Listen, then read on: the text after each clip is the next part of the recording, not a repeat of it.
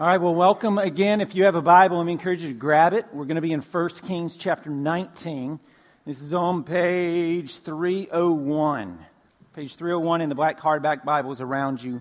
Uh, I invite you to grab it. We're going to read a good bit, so it'd be helpful if you follow along. As you're turning to 1 Kings chapter 19, there is a lie that is contained in pretty much every so called Christian book in the bookstore, most, most of them and pretty much in every single preacher that's on TV. And the lie is that for those who obey Christ, for those who follow Christ faithfully, your life should just be peachy. It should go easy. Now, you really shouldn't face anything that difficult if you're obeying God, if you're following Him. It's a lie, though. Because the reality of the Bible and our own experiences directly refute that. From the patriarchs to the prophets to Jesus to the apostles down through Christian history to today, discouragement and disappointment is no stranger to the lives of faithful Christians. Discouragement and disappointment is no stranger to the lives of faithful Christians. And yet, the discouragement that we fall into isn't pointless. It's not something to be wasted. There are things that God wants to teach us through our discouragement and through our disappointment. See, discouragement and disappointment can be a fantastic teacher. Because if you will study your discouragement, what it is that discourages you, if you will study your disappointment, like what is the root of that which disappoints you, very often you will find, not always, but very often you will find that what you're discouraged, what you're disappointed about, what the root of all that is, is what you value most in life.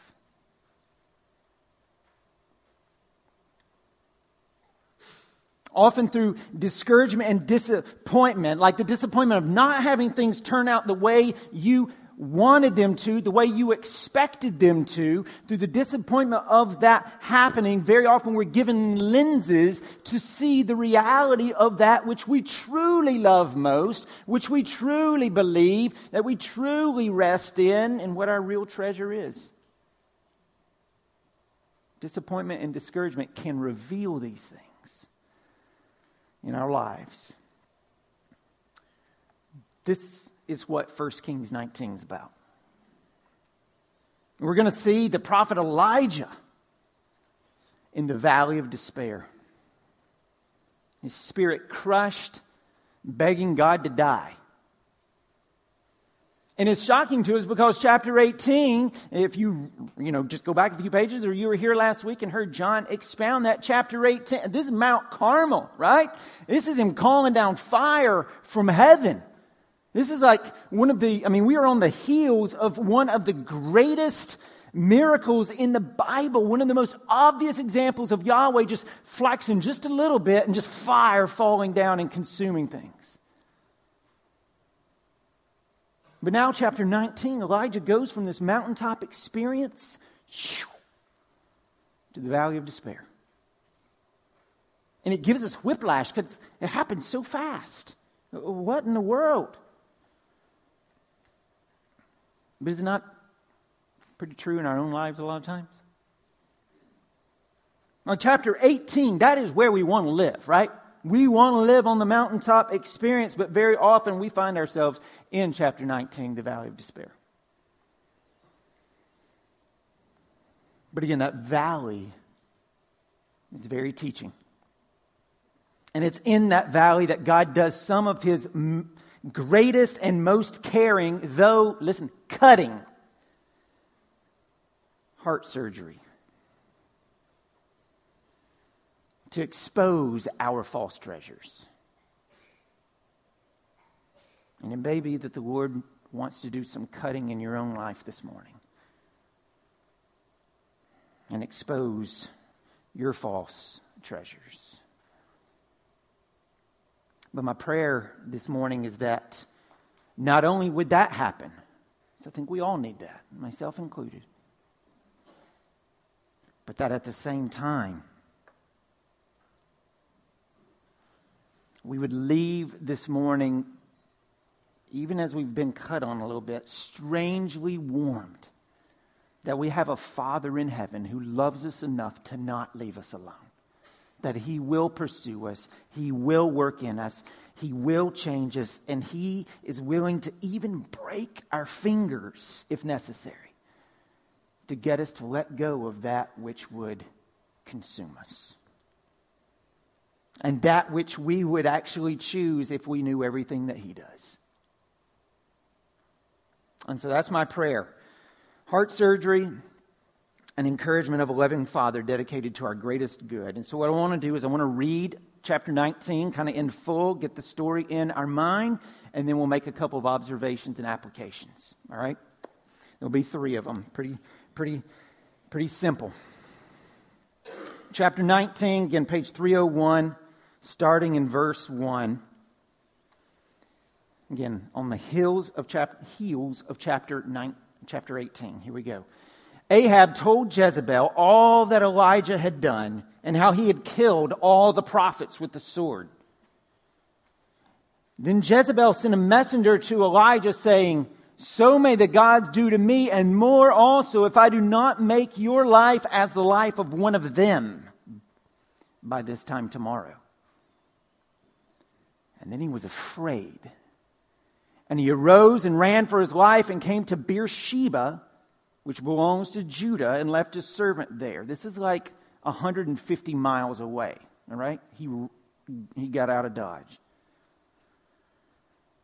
So he left his servant there, but then he himself went a day's journey into the wilderness and came and sat down under a broom tree, and he asked that he might die, saying, It is enough. Now, O Lord, take my life away, for I am no better than my fathers. And he lay down and slept under a broom tree. And behold, an angel touched him and said to him, Arise and eat. And he looked, and behold, there was at his head a cake baked on hot stones and a jar of water. And he ate and drank and lay down again. And the angel of the Lord came again a second time and touched him and said, Arise and eat for the journey is too great for you. And he arose and he ate and he went in the strength of that food 40 days and 40 nights to Horeb, the Mount of God. Horeb is just another word for Mount Sinai. So this is Moses, right? Where Moses was, Ten Commandments. And there he came to a cave and he lodged in it. And behold, the word of the Lord came to him and he said to him, What are you doing here, Elijah? And he said, I, have been very jealous for the Lord, the God of hosts, for the people of Israel have forsaken your covenant, thrown down your altars, and killed your prophets with the sword. And I, even I only, am left. And they seek my life to take it away. And he said, being the Lord, Go out and stand on the mount before the Lord. And behold, the Lord passed by and a great and strong wind tore the mountains and broke in pieces the rocks before the Lord. But the Lord was not in the wind. And after the wind, an earthquake, but the Lord was not in the earthquake. And after the earthquake, a fire, but the Lord was not in the fire.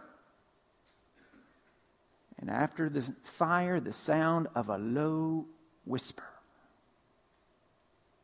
And when Elijah heard it, listen, he's still in the cave, right? He hadn't obeyed God.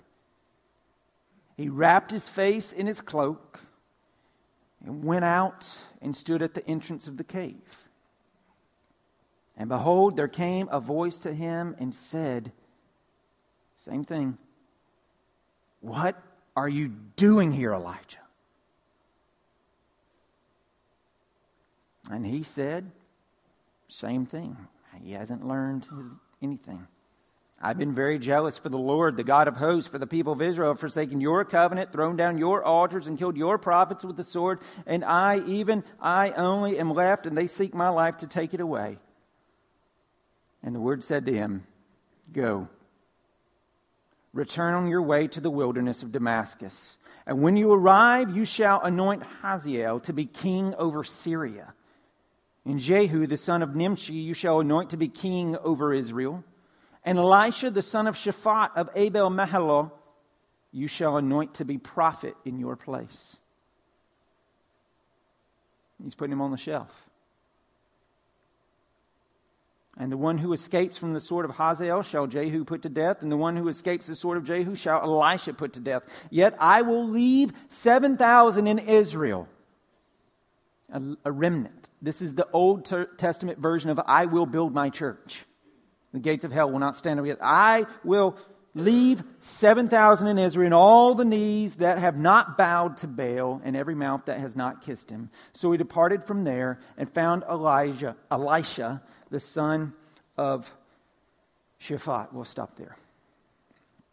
And so going back to verse 1 again, Elijah's just been a facilitator of a remarkable spectacle of the power of God on Mount Carmel. And then after the victory, he outruns a chariot to Jezreel, and a messenger arrives from Queen Jezebel and basically says, By this time tomorrow, you're going to be like all those prophets you killed.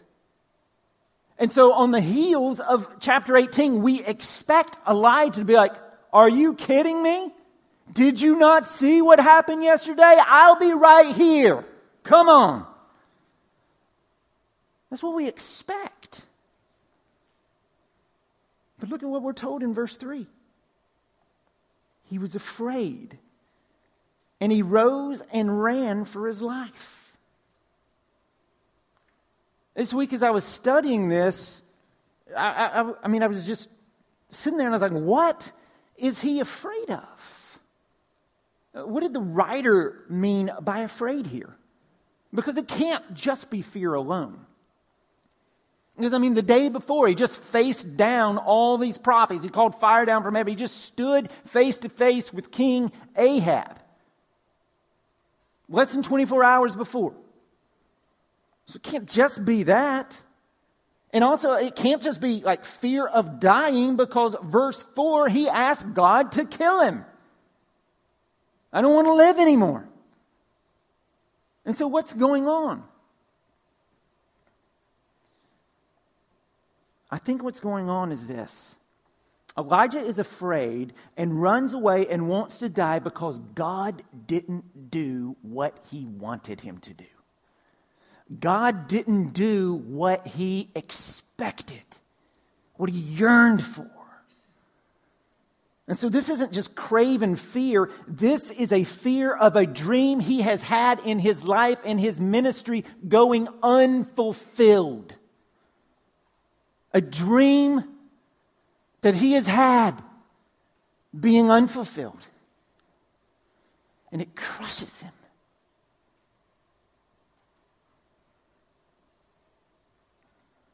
Just as maybe an unfulfilled dream in your life has. And I think there are two lessons right here in this part. And the first one's this, okay? Number one in your notes. Even people who believe in God's sovereignty can forget that God is God. Even people who believe in God's sovereignty can forget that God is God and that he doesn't answer to us, and that his world is not formulaic. Like verse 10 and verse 14 are clear what, what Elijah wants the most in the world. He longs for, and he assumed that the northern kingdom, Israel, would repent and turn back to God after that great sign. Okay? And that is a good desire, right? Repent and turn back to the one true God. That is something that is right for him to long for. But when it doesn't happen and his dream is unfulfilled, he's crushed. And there's almost this sense of an unstated, the way he pouts a little bit, almost this sense of a, like, what are you doing, God? And I wonder, is, is this, is this us? Is this me? Is this you? Yearning for good things and working so hard to, to control all the inputs into maybe your kids or your work or your relationships, believing a, another lie that if I can just get the right mix of all the inputs into my kids and coworkers, my friends, my marriage, my church, my work, if I can just get all the right inputs, then I will automatically get the desired outcome I want. treating people like machines, formulas. Well, if I do this, this, and this, then automatically this, this, and this is going to happen. That's Elijah here. I, I, did my part, God. I did what you called me to do. Why didn't you? Why didn't they repent? Why didn't they turn out? Like, why didn't this situation turn out the way I wanted it to, the way I expected it to? I did all the right inputs. Where is the outcome? James 5 says that Elijah is a man like us, and he absolutely is. Though he well understood the theological truth of the sovereignty of God, he forgot the practical reality that God is God. And he does what he deems best. He's not a formula to be manipulated. He's the God of the universe before whom we bow and in whom we trust. But Elijah forgot. he forgot his own name because his name means, My God is Yahweh. But all he could think about was that his dream, okay, what he longed for, it wasn't happening. His hopes and his dreams were unfulfilled, and it crushed him to the point of wanting to die, which brings us to our second truth this morning, and it's this. Even people, so it begins the same way, even people who rightly reject obvious idolatry can be blind to their own idolatry. Even people who rightly reject obvious idolatry can be blind to their own idolatry. Okay, this is Elijah.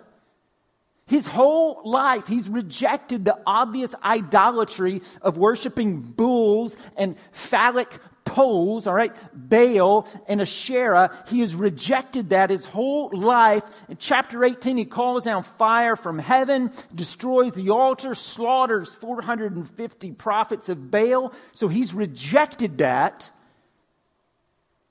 But now he's succumbed to the exact same sin, just wearing different clothes.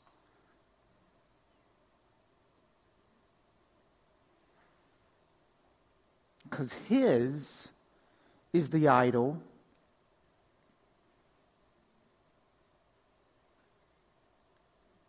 His whole hope was set on things going the way he wanted them to.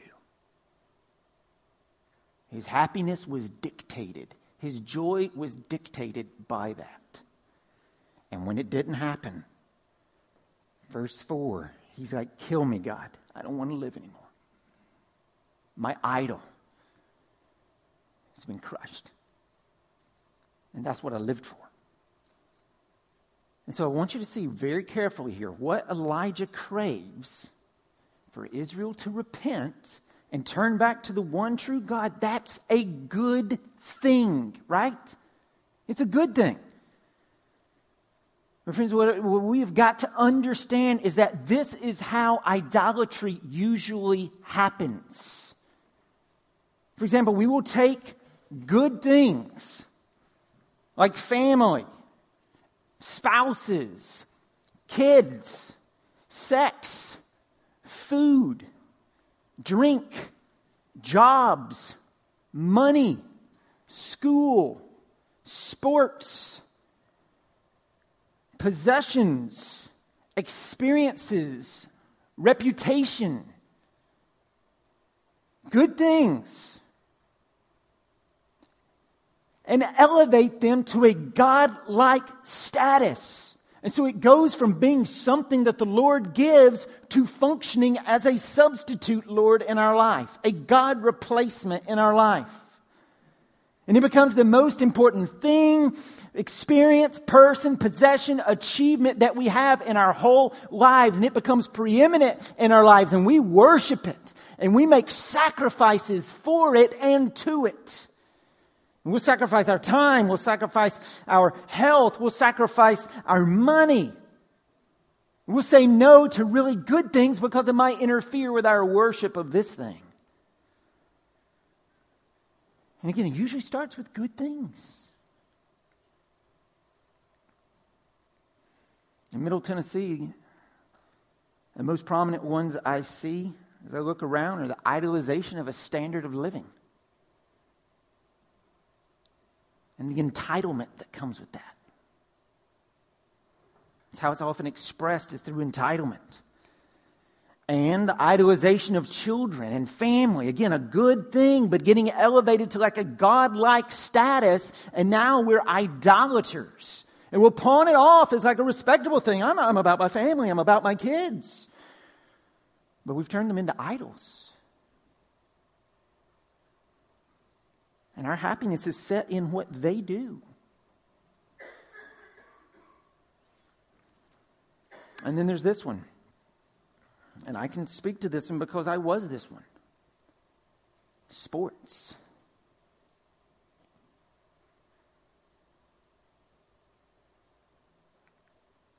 I mean, the whole modern day phenomenon, an absolutely money making machine of travel sports, is built off of and promotes further idolatry. I mean, straight up, your kid doesn't need to be playing travel sports when he's seven. He's not going to go pro. He's not going to bankroll your retirement. I mean, you do realize that you have more of a likelihood of being struck by lightning while being bitten by a shark than you do to make millions and millions of dollars in professional sports.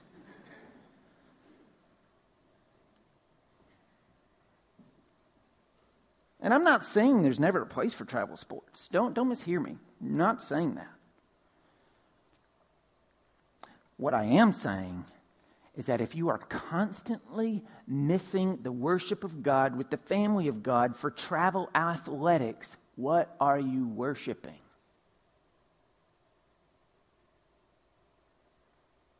What does your life say? Your time say? Your money say you're worshiping? What are you making sacrifices for? And then also, what are you teaching your kids to worship and value most? You're like, well, they might get a scholarship. Well, now all you've done is shifted the idol from sports to money.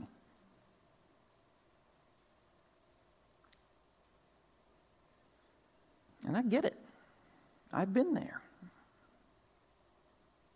Sarah and I earned scholarships. If you want to be, I mean, if you want to be successful at anything, it takes hard work. It takes sacrifice. It takes time. It takes hard work. Lots of it. But there are some things you just don't sacrifice. And so, again, parents, if you allow your kids to constantly, constantly be absent from the weekly gathering of the church, except where it conveniently fits into your sports calendar, Listen to me, you, you might not be saying it verbally with your mouth, but you are screaming it practically with your life. There are other things in life more important than Jesus. And I know none of you want to teach your kid that, but that's what you're doing. You're training your child that Jesus is like an optional package on a new car. Might be nice, but we can live without it.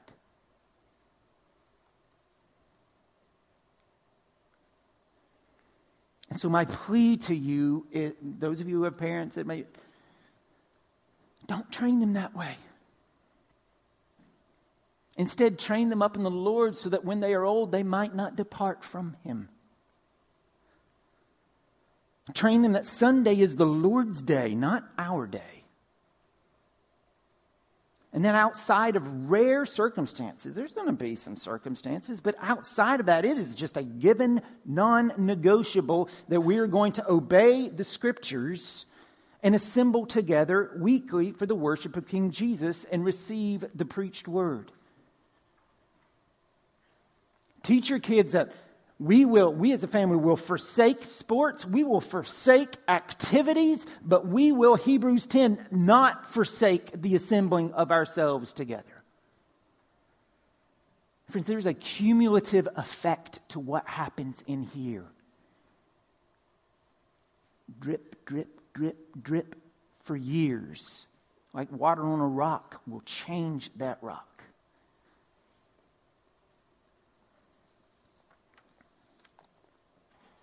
And I pick on sports because, one, it's so prevalent, two, it was me. Until college, when God, in His grace and love, broke me and woke me up.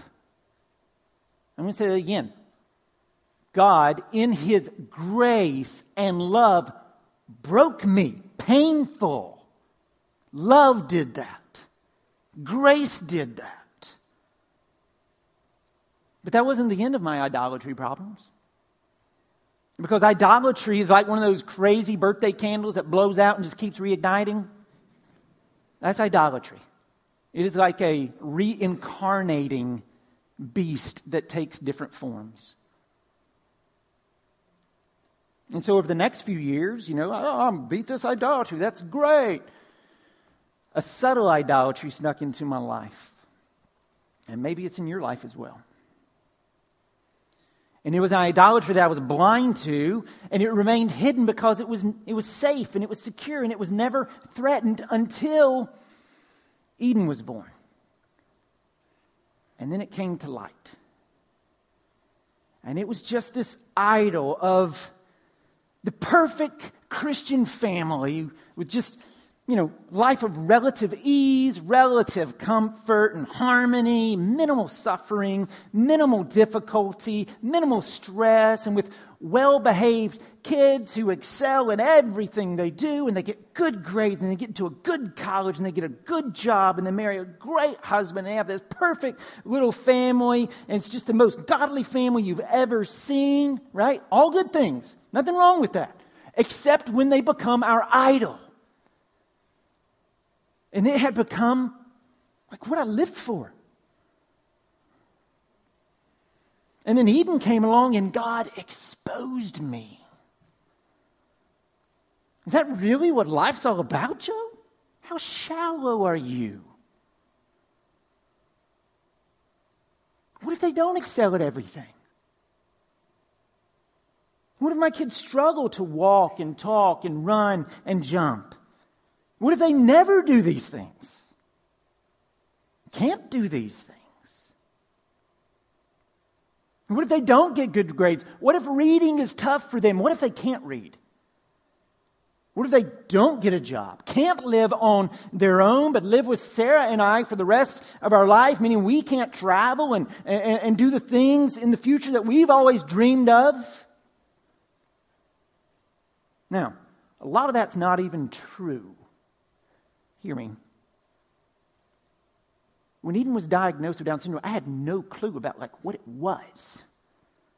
I, I, I didn't know how ignorant and just plain wrong I was about the capabilities of people with Down syndrome.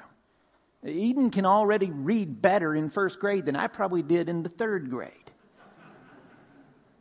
And I'm, uh, that's not for laughs, that's a fact. You're down here singing, she's reading and singing. But still, that, that's how I received the diagnosis, okay? That's how I received it. And God used it to work in my life. Because as I sat up in the hospital all night, the night after her diagnosis, she was diagnosed as like probably going to have that. It wasn't the final official thing, it was the day before. And as I sat up in the hospital all night long with all these thoughts I was just talking to you about, running through my head, and just being completely selfish and thinking only about what this meant for my life, not getting, not shamefully, not even thinking about the life of my child who was about to be fighting for her life. Just having a pity party because I wanted my old life back. And as I sat there doing that, God was so kind to me. In His providence, He had had me bring a book with me.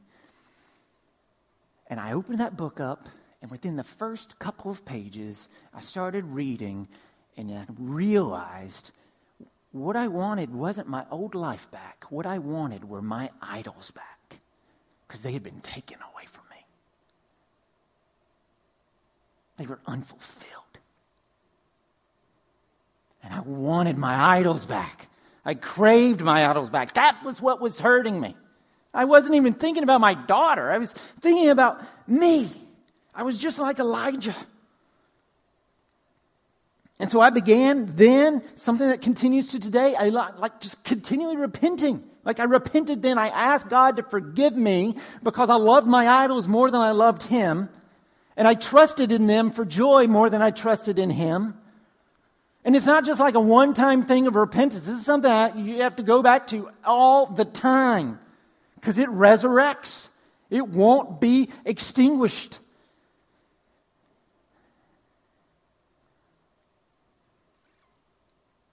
That was me. What about you? What are your idols? I can ask that because every single one of us has them. It's not a question of if. What is it? What are they? As Calvin said, our hearts are idol factories. What are yours? Study your disappointments. Study your discouragement. Study your unfulfilled dreams. Those hopes and treasures you've never obtained, though you always wanted them, or maybe you had them or almost had them, only to see them slip away between your fingers before your very eyes. What do they teach you? What do they show you about yourself?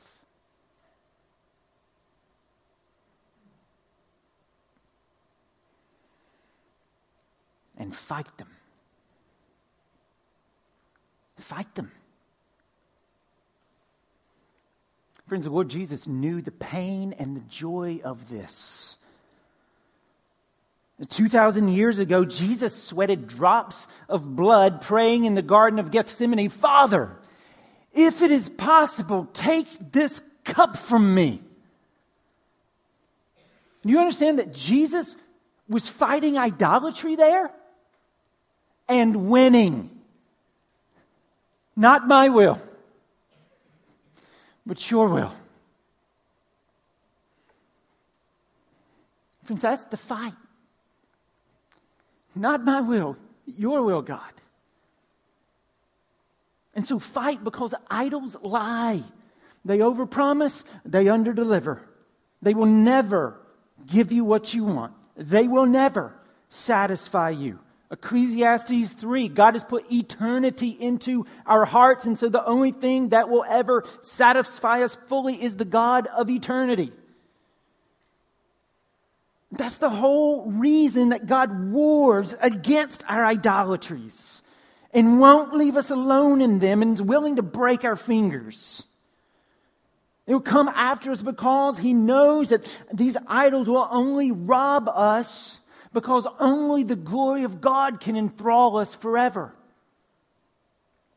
And so, number three, then, God's warring against our idols is born out of his omniscient love for us.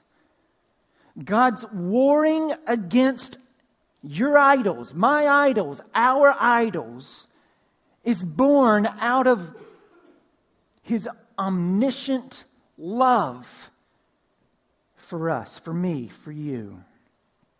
And war he will in the lives of those that he loves, war he will out of love for you. Look back at Elijah, right? He's forgotten that God's God. He succumbed to idolatry, but God pursues him.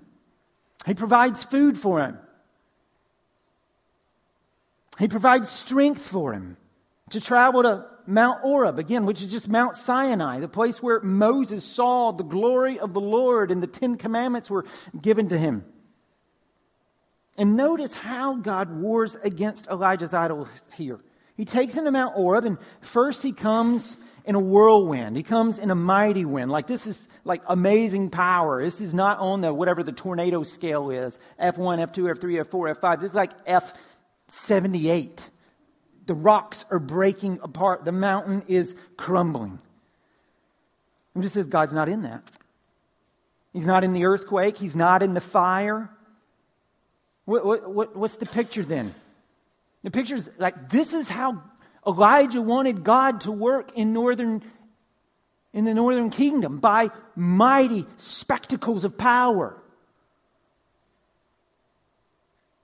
And it didn't happen. Like he wasn't doing that anymore. They did not repent. And so God's saying, Elijah, I'm not, I'm, I'm not going to work like that. What I'm going to do now, I'm, I'm not in the wind, I'm not in the fire, I'm not in the earthquake. This time I'm going to work through a whisper, through less visible means to accomplish my purposes. And so, verse 15 and the following, God sends him back to Syria. What? And he says, This is how it's going to go, Elijah. It's not going to happen the way you want. Not doing that. This is going to happen through a Syrian pagan king.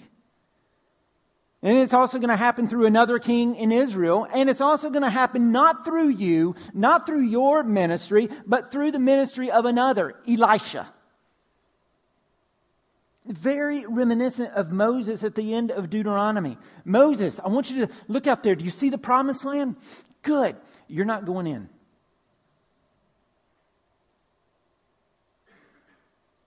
See, what Moses wanted more than anything was to enter the promised land. What Elijah wanted more than anything was for Israel to repent through his own powerful working.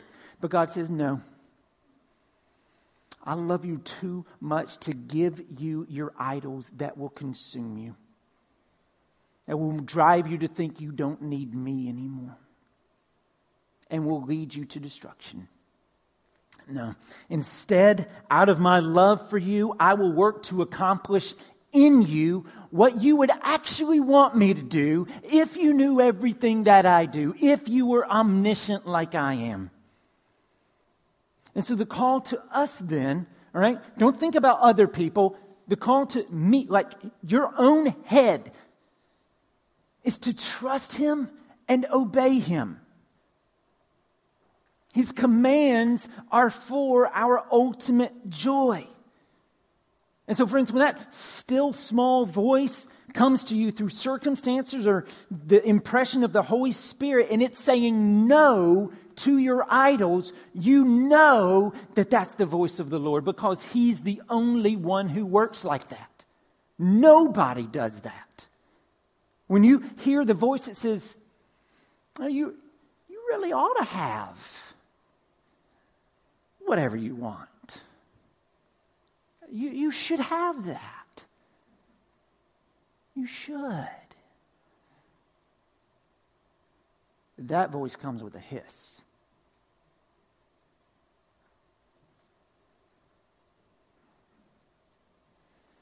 And then what happens next in the story is Elijah fades from the scene.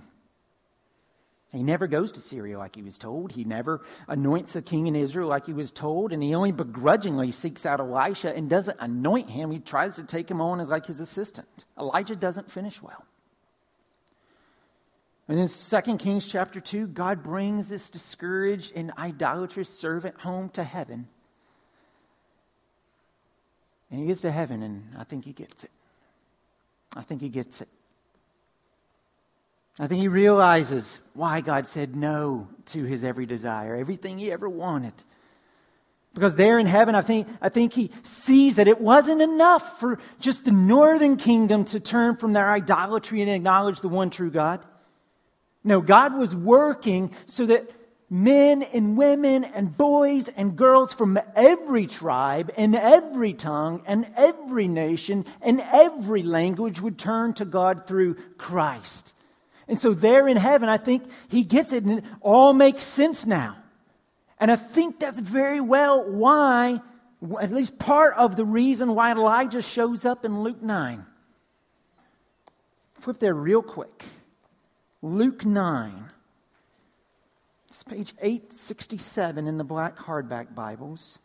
Luke 9, verse 28. This is the transfiguration of Jesus. Verse 28. Now, about eight days after these sayings, he took with him Peter and John and James and went up on the mountain to pray. And as he was praying, the appearance of his face was altered, and his clothing became dazzling white.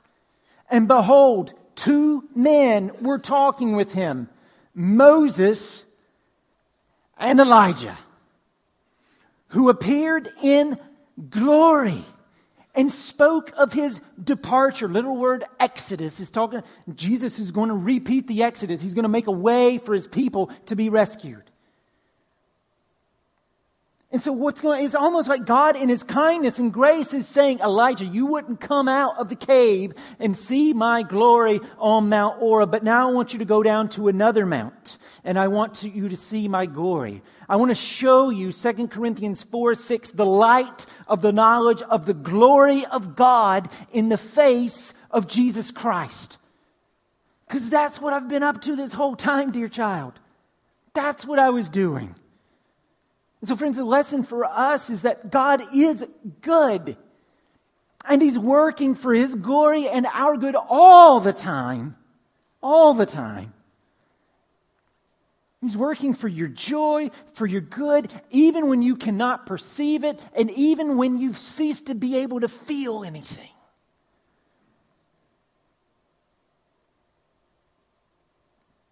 He does this because He's good and because He's loving and so he wars against our idolatries and he prunes us.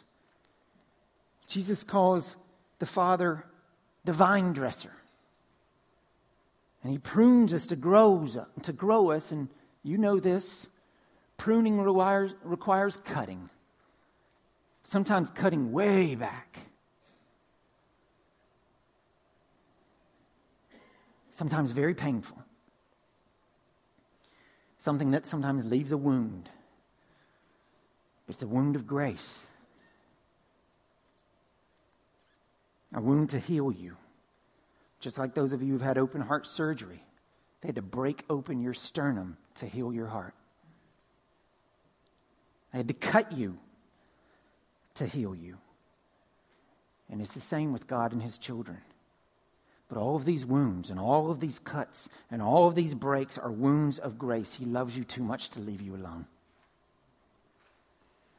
And He is willing to break your fingers, break them, to get you to let go of what's killing you. And beyond that, Jesus was willing to be broken for you the very one that we've sinned against, the very one that we've turned away from and given our love and our devotion eh, eh, and our worship to something else other than Him. Say, I love this more than you. The very one that we've done that to took our place. He paid for our idolatry, He paid for our sin. He took and suffered the wrath of God that we completely and absolutely deserve. He stepped in and was our substitute. And all of that that we deserve was diverted from us and it was put on Him. He took our imperfections and then He gave us His perfections. He took our unholiness and He gave us His holiness. And so now when the Father looks at us, He doesn't see us in our sins. He doesn't see us in our idolatries anymore. He doesn't see us in our rebellion anymore. He sees us clothed with the very righteousness of Christ. Dear friends, that's how much He loves you. don't think that he will use you as his servant and just leave you to writhe in your disappointments. He has no, he has a plan for your everlasting joy. Believe that and press on.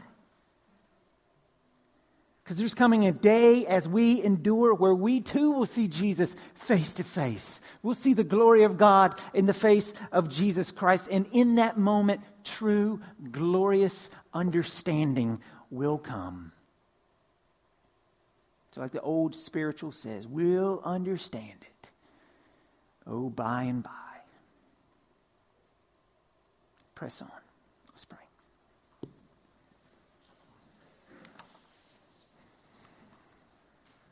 Father, truly your ways are higher than ours. Truly, we fumble around in the dark. When you were sovereign and almighty and working everything to the good of those who love you, even our pain, even our hurts, in the midst of that, you are trying, you are drawing us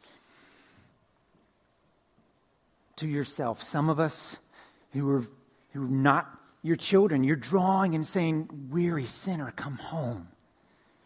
And those of us who are yours, you're drawing us to make yourself our closest companion and wean us from those things that would rob us.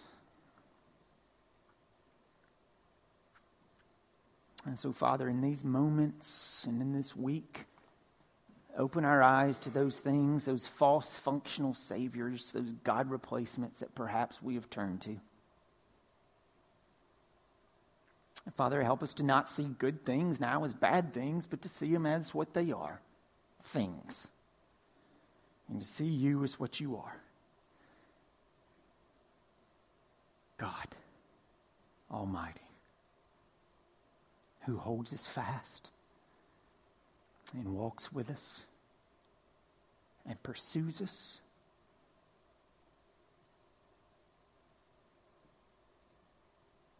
And will cut us to heal us in kindness and grace. That's who you are. In Jesus' name, amen.